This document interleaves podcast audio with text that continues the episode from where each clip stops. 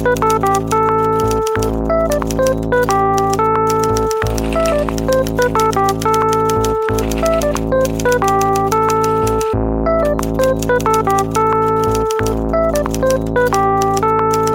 привет, это подкаст «Медуза. Текст недели», подкаст, в котором мы обсуждаем самые интересные и любопытные тексты, которые выходят у нас на сайте. Меня зовут Константин Бенюмов, и сегодня один из моих любимых форматов текста недели. Сегодня я приглашаю в студию другого ведущего, чтобы он меня спрашивал про текст, который я написал. И поэтому сегодня со мной здесь сидит Саша Плеванов. Привет. И мы будем говорить о Косово, куда я ездил не так давно, и поговорим о том, какая там жизнь, какие там трудности и подводные камни. А, я тоже очень э, рад этому жанру, когда наконец-то можно Костю э, посадить на соседнее кресло и начать его расспрашивать о его тексте, а не выполнить за него его работу.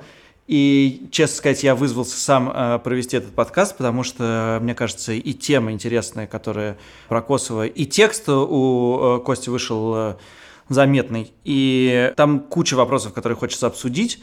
Но сначала я бы, наверное, для тех, кто не читал вдруг текст, прочитайте его обязательно, рассказал, о чем, собственно, эта история.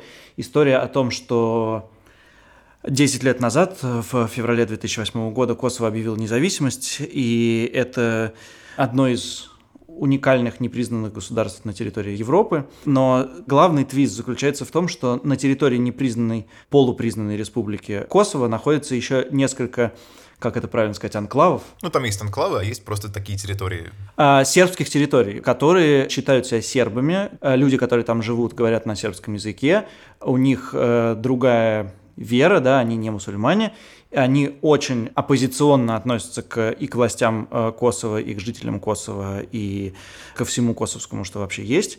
И при этом, э, как бы было бы логично предположить, э, не уезжают из Косово в Сербию, потому что это их родина, и они считают, что они никуда не должны уезжать, а, собственно, это косовары должны куда-нибудь подальше уехать. Я тебя сразу поправлю, там много хитростей и много тонкостей, но слово «косовар», оно как бы в равной степени относится и к сербам, которые а. живут в Косово, и к албанцам, которые живут в Косово. Это как бы такая, да, попытка создать некую, вроде как россиянин, да, некую, некую надидентичность, наднациональную идентичность. Да, а как же называются албанцы, да? Албанцы. Просто, просто... В Косово живут сербы и албанцы. Да, и вместе они называются косовары. Да, но нет, они так не называются. Они хотели, многие хотели бы, чтобы они так назывались, но это слово есть, но оно очень, очень мало что представляет, скажем так. Ну, в общем, слово «косовар» отлично демонстрирует то, что я хочу сказать, что это уникальная какая-то территория в Европе, и мы про Европу привыкли думать, что все это э, конфликты такого рода здесь решаются довольно мирно и, я не знаю, какими-нибудь референдумами и э, баскскими, э, не баскскими, а каталонскими, значит, этими референдумами, максимум, что там есть, ну, там пару человек в э, где-то там в тюрьме, в бегах и так далее. А это совершенно друг, другой как бы пучок таких противоречий, которые, конечно, у нас в голове, и почему для меня это еще история какая-то тоже существенная, потому что э, у нас в голове это, конечно, все рифмуется еще и с Абхазией и Южной Осетией, и это тоже 2008 год, э, и в этом смысле параллель там еще как бы более, э, более существенный, и люди из э, Абхазии и Южной Осетии как раз и говорят Европе, вот посмотрите, вы же Косово да, вы, выделили независимость, вот и мы также хотим. И, в общем, э, Суть текста в том, что Костя отправился в путешествие сначала в Косово, где живут албанцы, потом в Косово, где живут сербы, и понаблюдал эту жизнь со стороны и о том, как э, между, э, между этими территориями устроена э, торговля, экономика, отношения и так далее. И Сейчас я хочу, Кость, привести несколько цитат из твоего текста. Окей. Okay. И... Можно я только скажу вещь, которая мне кажется очень важной, потому что, с одной стороны, действительно, мы привыкли, что в Европе все мирно и цивилизованно и по-европейски, но это Югославия. И Югославия — это гигантское исключение из того, что происходило в Европе. Первые войны, серьезные войны 90-х, и, ну, как бы пер, первые постсоветские, скажем так, серьезные войны — это Югославия, и это десятки тысяч беженцев, тысячи жертв — и так далее. Я с одной своей нынешней приятельницей из Приштины как раз мы об этом э, разговаривали. И так полушутя сравнивали там наш социализм и их социализм, Сталина и Тита. И эта девушка очень умная, толковая журналистка, которая, кстати, из семьи албанских коммунистов. Ну, то есть у нее такой бэкграунд. Она совершенно не имеет отношения ни к какому албанскому исламу, ничего такого. Она вот из семьи соци- социалистической такой албанской э, интеллигенции. И она мне говорит, Вот, понимаешь, у нас социализм был, в отличие от вашего, довольно расслабленный. Мы могли там за границу ездить, у нас были западные вещи, то есть все, пятое, десятое. Вообще, как бы наш социализм — это не то, что ваш социализм. И я как бы сразу на это замечаю. Да, только было расслаблено, а потом как-то резко нет. И я вижу, что она начинает как бы... Вот у нее тоже меняется лицо, и она говорит, да, вот и думай после этого, да, какой социализм лучше. Тот, который страшный, но потом аккуратно, мирно, более или менее мирно распадается, или тот, который вот такой приятный, с человеческим лицом, а потом начинается резняк на, на 10 лет и на всю страну. Я, вот, вот все, я, что я, я хотел сказать. Я специально э, оставлял цитату на потом, но давай начнем с нее. Значит, вот есть такая цитата, э, один из героев твоего текста говорит, только социалисты и пытались нас подружить. Имея в виду, на самом деле, кажется, более общий контекст не только э, албанцев с сербами, но и вообще на территории Югославии. Конечно. Вот этот вот э, концепт Югославии как э, единой страны это полностью социалистическая идея? Или это идея исключительно Тита? Я бы так не сказал. Я, я бы сказал, что в принципе идея югославского единства, она, разумеется, докоммунистическая, она еще вполне в конец 19-го, начало 20 века уходит корнями.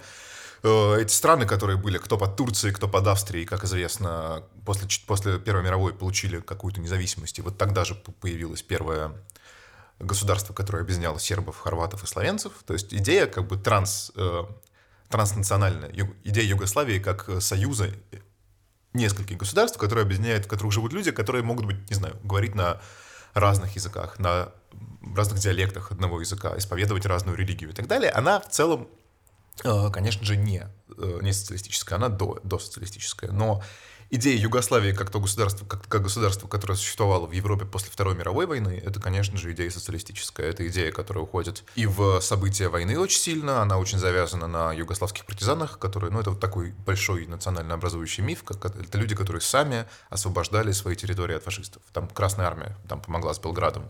Хорошо. Э, немцы там сильно оккупировали Хорватию. Плохо. Но так или иначе, эта история народов, которые вот в борьбе против фашизма объединились. И вот эти партизаны, они тоже были мультинациональные отряды, да? Да, да, они были, они были, они были из разных, эм, из разных частей Югославии, скажем так. Э, вот. Там все было, конечно, не без проблем, потому что э, про хорватов э, во время войны я уже чуть-чуть сказал, и, в общем, всем известно, что там был профашистский режим усташей.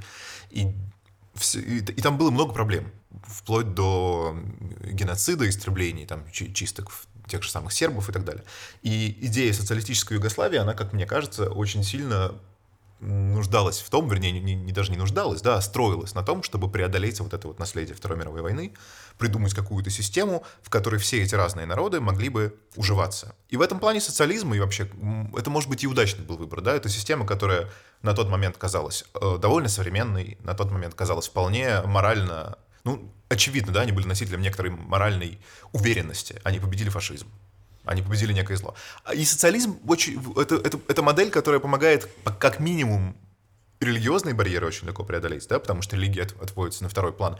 Там не было такого, такой борьбы с эм, и там насаждения атеизма, как в СССР. Церковь э, в разных там частях какую-то роль вполне играла. Однако социализм позволяет какие-то совершенно другие, да, светские, интернационалистские, наднациональные истории вывести ну, на передний Я, я как раз хотел сказать, что в основе, да, социализм все-таки лежит интернационализм, э, ну, в основе социализма как идеи, да, не, не, не конкретных его применений. Скажи, а вот э, судя по тому, что ты говоришь, в, на этих территориях должны остаться люди, которые скучают по Югославии или хотят, э, ну, возвращения в кавычках скажу, порядка, да, вот э, тито, титовского порядка. Безусловно. И, э... Безусловно. Очень большое количество людей, насколько я могу судить, э, вспоминают о Югославии с э, ностальгией и, и вспоминают как о чем-то хорошем и правильном, что было.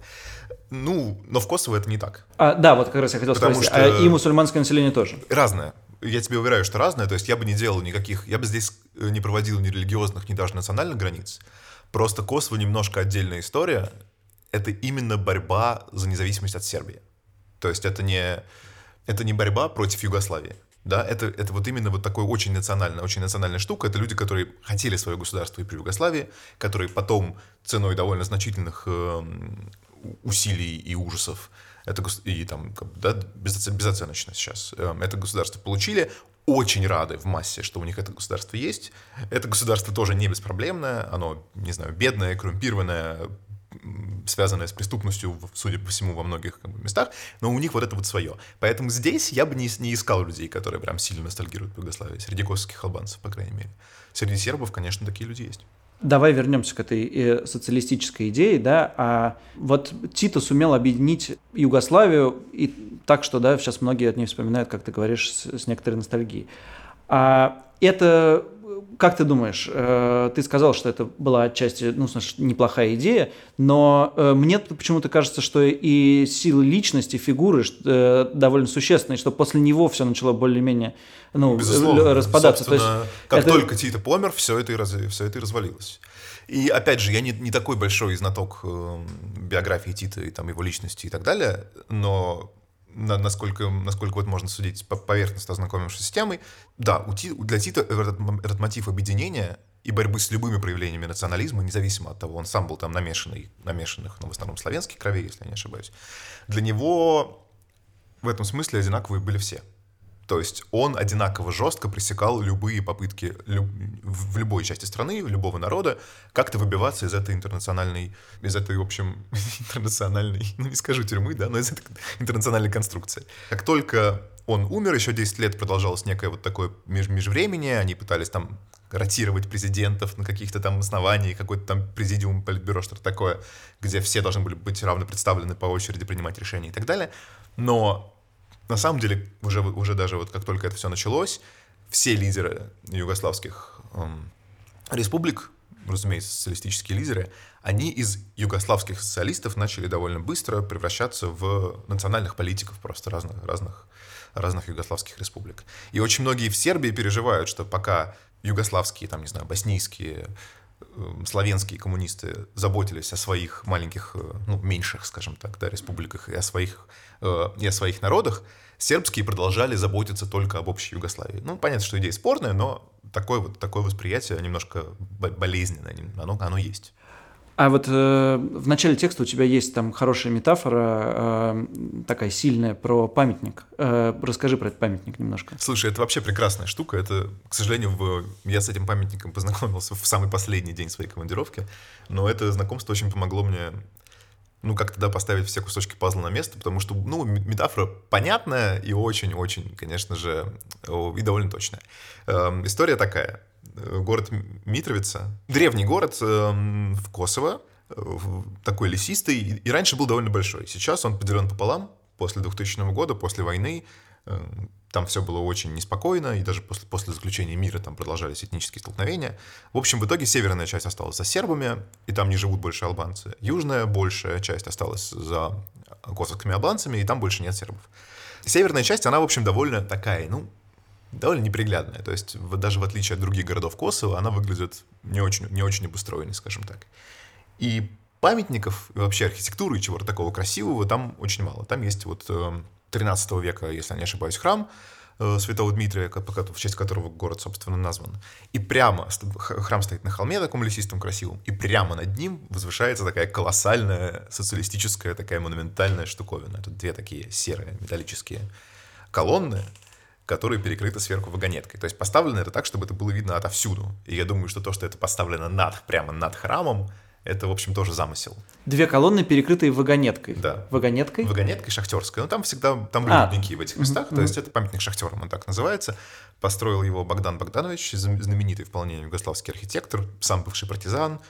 И вот он хотел таким образом увековечить не только единение албанского и сербского народов, каждая колонна вот из двух, это одна колонна, это албанцы, вторая сербы, а вагонетка это, дескать, вот сплотившая их Труд, борь... труд. Да, труд и борьба с фашизмом, главное. Это антифашистский памятник. А, угу. Богданович построил, построил два десятка монументов, э, очень известных, и они почти все посвящены борьбе с фашизмом.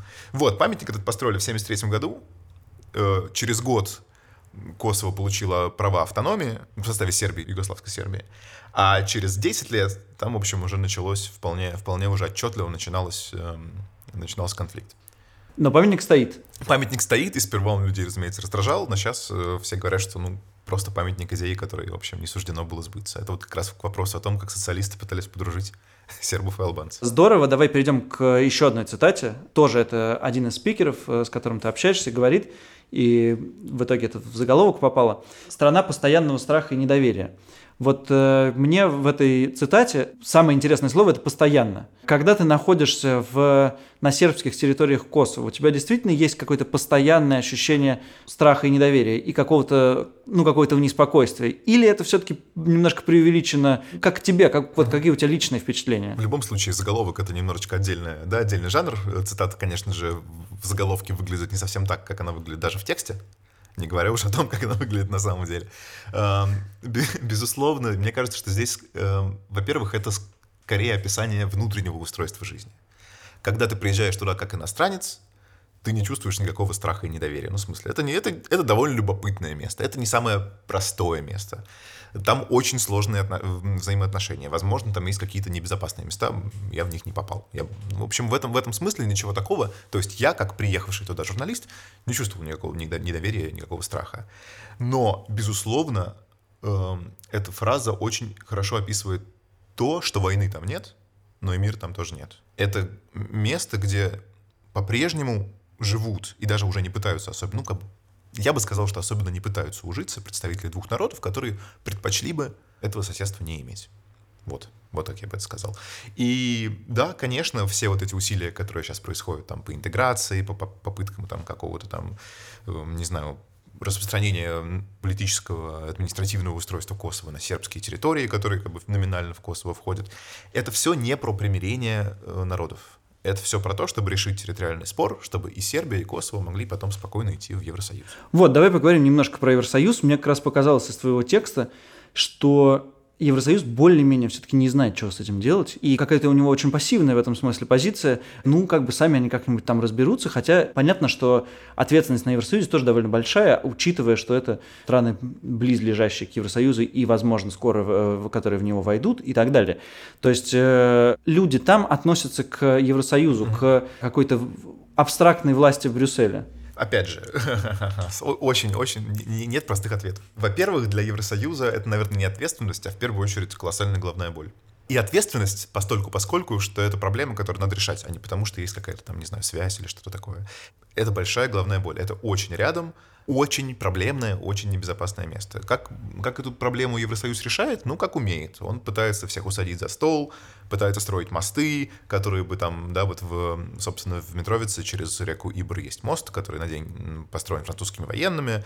Его хотели назвать мостом дружбы, разумеется, потому что мост — это же метафора объединения. Э, ну, так его, в общем, мостом дружбы его и не назвали, и вместо объединения он, конечно же, символизирует разделение гораздо больше. Это граница, за которую без необходимости лишний раз на те и другие стараются не заходить. И он просто называется мост или... Он называется Новый мост. Да. Новый мост. Да, что он на месте старого.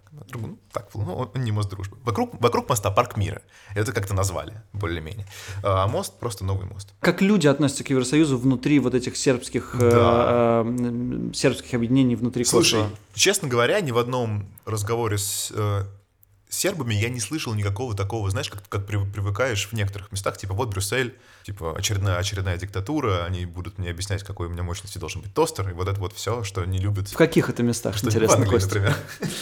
Что не любят сторонники Брекзита. В Косово, как бы в Косово-Косово, которое албанское, которое контролируется Приштиной, свое отношение к э, международным, в принципе, международным организациям. Международные организации по-прежнему в Косово довольно значительную роль играют. Там есть, э, есть и силы безопасности Кейфор, которые там по-прежнему присутствуют. И там буквально до пары недель еще назад была миссия Евросоюза, которая занималась полицией, прокуратурой, расследованиями и, и все такое. И она, в общем, у них э, довольно много полномочий. Это, это, это, это миссии, которые чье решение может, например, казаться более значимым, чем решение местных каких-то органов власти. То есть международные учреждения в Косово по-прежнему определяют довольно серьезную часть жизни, и, ну, как-то люди к этому относятся как я бы даже не сказал как к неизбежному, неизбежному злу, а просто как к части реальности. Журналисты, с которыми я говорил, они, например, очень рады, что в Косово существуют независимые СМИ, которые существуют на деньги, все, на грантовые mm-hmm. деньги, американские и европейские.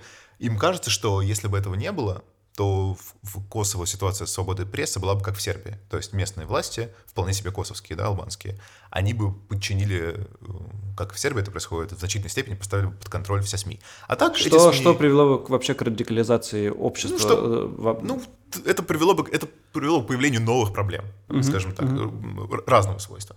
Вот. Э, что касается сербов косовских, эм, ну, как бы главное настроение, которое, которое там есть сейчас, это разочарование во всех лидерах, учреждениях и организациях, которые могут как-то защитить их интересы.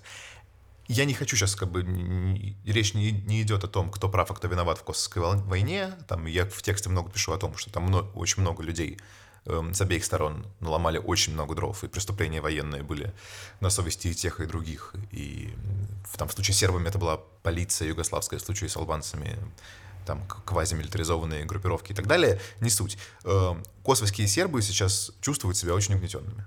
И они не, не ощущают поддержки ни от Белграда, ни от Сербии, ни от Брюсселя, ни от Москвы.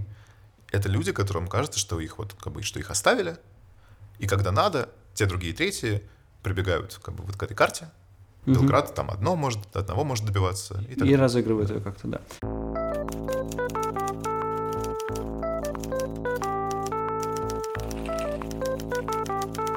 А давай поговорим о быте вот на этих территориях. Mm. У тебя есть э, несколько зарисовок в тексте про э, номера автомобилей, про лекарства. Не знаю, может быть, ты опишешь какую-нибудь одну из этих историй и потом расскажешь в целом впечатление о том, э, как там живется, но ты международный корреспондент, ты много где был, ты знаешь, как бы с чем это можно сравнить вот э, на бытовом уровне. Ну, я никогда не был в таких местах это очень трудно. Это очень трудно с чем-то сравнивать именно, именно мне, просто потому что я никогда не был в частично признанных, непризнанных, непризнанных э, и так далее республиках. Есть э, вещи, которые, как я понимаю, довольно обычные в, этих, в этих ситуациях. Например, твоя непризнанная республика может дать тебе паспорт, но ты с этим паспортом дальше соседнего города в той же республике никуда не можешь поехать, потому что она непризнанная. Эти паспорта нигде не действительны. В Косово это, безусловно, тоже, тоже есть. Косовские албанцы, например, когда узнавали, что я из России, они, ну, понятно, да, для, для сербов это бывает часто одна реакция, о, угу. русские, это наши братья и так далее, хотя это, кстати, не повсеместно. Для албанцев очень часто была другая реакция. Они говорили, о, Россия, судя по всему, мы никогда не сможем туда поехать. Потому что угу. Россия одна из стран, которая Косово не признает. Сербские паспорта косовцам, косовским албанцам получать очень сильно западло, и очень мало у кого они есть. По косовским паспортам можно более или менее перемещаться по Европе и по Америке, ехать в Америку, хотя и не без визы. А вот Россия — это вот та часть мира, которая, которая, которая закрыта. А у сербов, которые живут в Косово, есть паспорта Сербии? Безусловно. И есть паспорта косовские, Нет. которыми они не пользуются. Или, или... И, насколько я понимаю, многие даже и не получают косовских, косовских паспортов, потому что вот эти анклавы сербские, и там есть анклавы на юге, и есть на севере вот кусок, который примыкает к Сербии. И это Сербия. Сейчас последние 2-3 года в меньшей степени, чем раньше, но вообще это Сербия, там сербские банки, сербская почта, люди, огромное количество людей работают э, в бюджетных учреждениях, которые финансируются из сербского бюджета, они платят налоги в Сербию, они расплачиваются динарами, получают зарплату в динарах, а в Косово уходит евро и так далее. Более, они, они тоже оказываются пораженными в правах, потому что, например, у серба, у которого паспорт выдан в Белграде, у него есть право безвизового въезда в ЕС. А у такого же серба с таким же сербским паспортом, но который выдан на территории, относящейся к Косово, нет этого права. Он должен как бы теперь все вот теперь все Косово должно получить право безвизового въезда через год, и только тогда косовские сербы и косовские албанцы смогут по этим паспортам ездить. Сумасшедший дом. Это довольно, довольно безумно. А вот то, что ты сказал про, про валюту, то есть нельзя расплатиться евро в Э, можно, в конечно. сербской части? Конечно, или... можно. В сербской части можно... Вообще основная валюта сербской части — динар. Но такого человека, который у тебя откажется принимать евро, например, потому что это типа косовские деньги, нам это не надо, нет таких людей. Во-первых, потому что евро — это не косовские деньги, а европейские деньги. Во-вторых, потому что всегда приятно получить конвертируемую валюту по удобному курсу и так далее. Кто-то мне говорил даже, что, разумеется, они все принимают евро, потому что тогда они смогут курс сделать себе более выгодным. Mm-hmm. Но, кстати, никогда такого не было. Сколько бы я ни расплачивался вот в этих спорных территориях, всегда округляю в, ну, в нижнюю сторону, вниз, то есть в мою пользу. И, в общем, прекрасно. Прекрасно. А расскажи про коллизию с э, автомобильными номерами, да, пожалуйста. Да, это, собственно, та же, это, это связанная история с, с э, паспортами и с другими госуслугами. В Косово есть свои учреждения, которые занимаются выдачей автомобильных номеров, но косовские сербы не хотят на них ездить. И им не, ну, как бы, Поэтому, например, очень многие... А что значит не хотят? Это ты видел э, машины с косовскими номерами на территории вот этих сербских частей? Да, две или, две или три. Их очень мало, они есть, их очень мало. В смысле, на этих машинах косовский флаг и написано Республика Косово, аббревиатура РК. В этом регионе символы чудовищно важны. Ни один серб не захочет вешать на свою машину ну, опять же, да, это сильное обобщение, но я для простоты да. я скажу так. Не захочет украшать свою машину э, символикой Э, вот этого государства, которое Сербия не признает, и косовские сербы не признают, и, и, и, и так далее. Поэтому они ездят на номерах, которые выдаются сербскими, сербскими, как бы это сербские номера, которые выдаются для этих регионов, э, и там кириллические вот эти буковки, угу. там ПГ, например, или там КМ, Косовская Митровица, как она называется, собственно, по-сербски и так далее. Но проблема в том, что выехать в Сербию на машине с сербским номером можно, а выехать в остальное Косово нельзя. Угу. Поэтому очень часто люди ездят просто без номеров, или, например, если пересекать границу. Подожди, а зачем а им нужно ездить, да? То есть все-таки ну, какая-то экономическая активность есть, есть между, между этими. Что ж, сидеть вообще, что ли, не выезжая? Это все, этот косовский, этот сербский регион на севере Косово, он небольшой, это четыре муниципалитета. Э, с Сербией там нет особенной границы. Она, она, как бы она есть, она сейчас более-менее патрулируется совместными там э, полицейскими косовскими и сербскими эти патрули комплектуются обязательно, там, чтобы в, в экипаже было и то, и другое, чтобы ни у кого не возникало никаких вопросов, сомнений. Но э, еще недавно можно было вообще как бы просто поехать оттуда в Сербию спокойно, без всяких проблем. И, и, и сейчас вообще можно. Хуже, конечно, когда ты живешь в анклаве. То есть, когда у тебя Косово со всех сторон а у тебя все равно почта, банк э, и машина. Ну да, окей. Если въезжать, например, в, в Косово официально через Сербию, то есть не через север, а объезжая сбоку, угу. с, э, с востока, получается, э, где есть официальный погранпост, где, с одной стороны, у тебя сербы посмотрят документы, дальше чуть-чуть албанцы посмотрят документы. Там огром... очень часто можно наблюдать, как люди, просто подъезжая к этому пункту, скручивают сербский номер и едут, проходят границу без номеров. Вот Удивительная передо история. Мной в машине, передо мной в очереди стояло там 3-4 машины, из которых две водители просто вышли, аккуратненько, скрутили, скрутили номера. положили номера в багажник. Возможно, у них есть какие-то временные бумажные номера, которые позволяют им дальше переезжать. Но вот такая история. Ну и пограничники нормально к этому Пограни... относятся? Это, это... Да, пограничники нормально. Пограничники нормально. Там со мной были проблемы, потому что серб увидел мой русский паспорт и пропустил, а албанец, увидев мой русский паспорт, не стал меня пропускать. И... И? А фишка в том, что ты не можешь въехать, э, если ты въезжаешь с территории Сербии, то ты не можешь выехать через официальную границу Косово, которая существует с Албанией, там, Македонией и так далее. Ты можешь вернуться только обратно через Сербию, потому что они тебе поставят свой штамп косовский, сербы его, по идее, должны отменить, поставить там антиштамп, чего со мной, кстати, не произошло. Но ты не можешь, поскольку ты попал не через международный пункт пропуска, а через вот этот вот сербско-албанский, ты не можешь потом выехать дальше. Поэтому мне пришлось убеждать, что, во-первых, у меня есть документы, там, типа, шенгенская виза, вид на жительство, все что угодно, а во-вторых, что я собираюсь через два дня, там, три или сколько там у меня было дней, возвращаться на автобусе обратно через Сербию. Вот. Ну, они мне поверили и пропустили. Вот этот значок, который у тебя есть в паспорте теперь, э, он не налагает на тебя какую-нибудь ответственность? Ты теперь не можешь куда-нибудь не поехать ну, или что-нибудь такое? Фарм, есть, и в, в интернете есть э, много как бы соображений на, на, на тему того, что, например, поскольку Россия не признает независимость Косово, то для России этот штамп может означать недействительную пометку и, в паспорте. Испорченный паспорт, да. Да, ну, меня это немножко волнует. На, на, на форуме было написано, что нет ни одного случая до сих пор, чтобы у кого-то там возникали с этим проблемы, но в теории такая, такой шанс есть. Ладно, будем надеяться, что у нашего подкаста много слушателей, но не из ФМС или что там. ФМС больше нет. Да, тем более ФМС больше нет. А, слушай, я не могу в конце не задать два сакраментальных вопроса. Первый вопрос э, очень простой. Что Россия? Предпринимает ли они какие-нибудь усилия? Есть ли она вообще в регионе? Или она также самоустранилась немножко, как и многие другие государства от этой проблемы? Ну, Россия есть много где в Сербии. В Сербии работают э, крупные русские компании. В Белграде, например, есть просто на, на билбордах реклама РЖД, реклама Газпрома. Это как бы все запросто. На севере Косово этого ничего нет. Вообще Москва, поскольку поддерживает позицию Белграда по вопросам независимости Косово, для нее не существует ни севера Косово, ни юга Косово, ни Приштины, там, ни Митровицы, ничего. Это, это просто регион Сербии. Москва декларирует то, что если Белград придумает какое-то решение, которое будет всех в регионе устраивать, Москва его поддержит. Вот. Эм, так называемые простые люди, хотя я очень не люблю это выражение, но это просто люди, с которыми ты знакомишься на улице, разговариваешь там о чем-то, там, не знаю, в автобусном баре за кружкой пива. На севере Косово они очень, э, очень как бы уповают на Россию по-прежнему, что, дескать, вот, один человек э, заявил, что самая большая проблема Косово и Сербии, косовских сербов, то, что между что у Сербии нет с Россией границы. И есть между ними Украина и Румыния, и Украина еще, ладно, полбеды, но Румыния в НАТО, и поэтому, если что-нибудь надо будет нас поддержать, Россия не сможет прислать самолеты через натовское воздушное пространство. То есть это как бы есть, но на уровне таком, да, совершенно вот так, гроссрутс, да, совершенно низовое такое народное... народное Досужих разговоров, да. Политики из косовской, из, косов, из косовских сербов, с которыми я говорил, они говорили, что, ну, непонятно, что у России, понятно, что есть свои интересы, и что как бы никакого реального, никакой реальной помощи от э, Москвы, ну, они не могут представить, в каком виде эта помощь могла бы поступить. складывается ощущение, что и по прочтении текста, и вот после нашего разговора у меня складывается ощущение, что это абсолютно неразрешимая какая-то штука. Но наверняка ты думал о том, когда там был и когда ты писал текст, о том, что все-таки можно сделать для какого-то разрешения, э, есть ли какие-то очевидно правильные ходы или там, и если они есть, то в чем тогда проблема? Проблема как-то в имплементации. Думал ли ты об этом? Ну, смотри, официально, как бы официальный процесс политический, который идет сейчас, он направлен но на урегулирование с целью создания одного государства. То есть объединение всех территорий, и косовских, и албанских, и сербских, под властью Приштины с гарантией довольно больших прав и автономии сербским муниципалитетам, там, с признанием, там, не знаю, паспортов, чего угодно и так далее.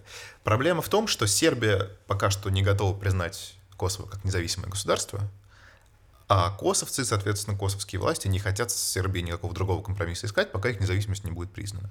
Поэтому они как бы пытаются достичь каких-то улучшений там в жизни людей, и что-то там как-то более или менее унифицировать, интегрировать, там, не знаю, хотя бы суды, хотя бы избирательную систему. Пускай будут избираться сербы в Косово, в Косово да, но не по сербской избирательной системе, а по косовской. Проблема в том, что, судя по всему, даже если Косово будет признано независимым государством, к этому есть некоторые как бы, подвижки. Э, президент Сербии Вучич говорил недавно, что он готов устроить референдум, и, дескать, пускай народ решит. Э, как быть с Косово. Потом, правда, он сказал, что как он решит, так и будет. Так что там непонятно. Албанская Приштина тоже говорит, что вот никаких э, запретных тем у нас нет, мы готовы обсуждать все. То есть как бы и те, и другие на словах готовы как-то чего-то там двигаться и так далее. Проблема в том, что даже если э, будет достигнуто это урегулирование, и Косово будет признано в качестве самостоятельного государства, не очень понятно, насколько это государство будет жизнеспособным. Там растущая экономика, но это она растущая из-за низкого старта. Ты имеешь в виду э, Косово, экономику Косово, Косово, да. Косово целиком? Да, экономику Косово. Она по чуть-чуть растет каждый год без спадов, но все равно это одна из самых бедных областей Европы. Э, там когда-то было... А простите, перебью. Каковы их отношения с Албанией? Они... Очень-очень нежные. Э, очень нежные, но себя албанцами. Не, не до, до объединения, да? То есть это... Это не говорится открыто, но это, безусловно, присутствует подспудно. Один из самых очевидных сценариев, который про который очень многие со мной говорили, это раздел Косово, при котором большая часть отходит к Албании, меньшая часть отходит к Сербии. Видимо, сербские анклавы ликвидируются, и люди просто уезжают и оттуда и переезжают в Сербию. Плюс на юге Сербии еще есть некая область, населенная албанцами, которая будет тоже как бы от, которая тоже отойдет к Албании в этой ситуации. Об этом говорят неохотно, но об этом говорят все чаще, скажем так. Вот, потому что не очень ясно, сможет ли Косово существовать само по себе, есть ли в нем смысл, при условии, что там 90% населения это албанцы.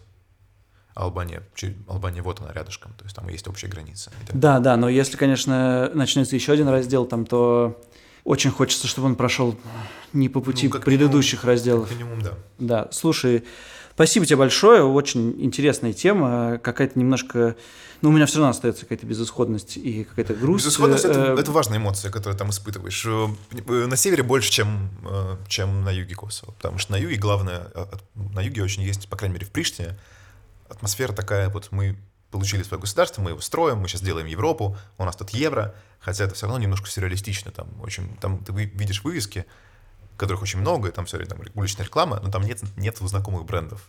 То есть mm-hmm. там mm-hmm. это все как будто бы немножко фейковое все.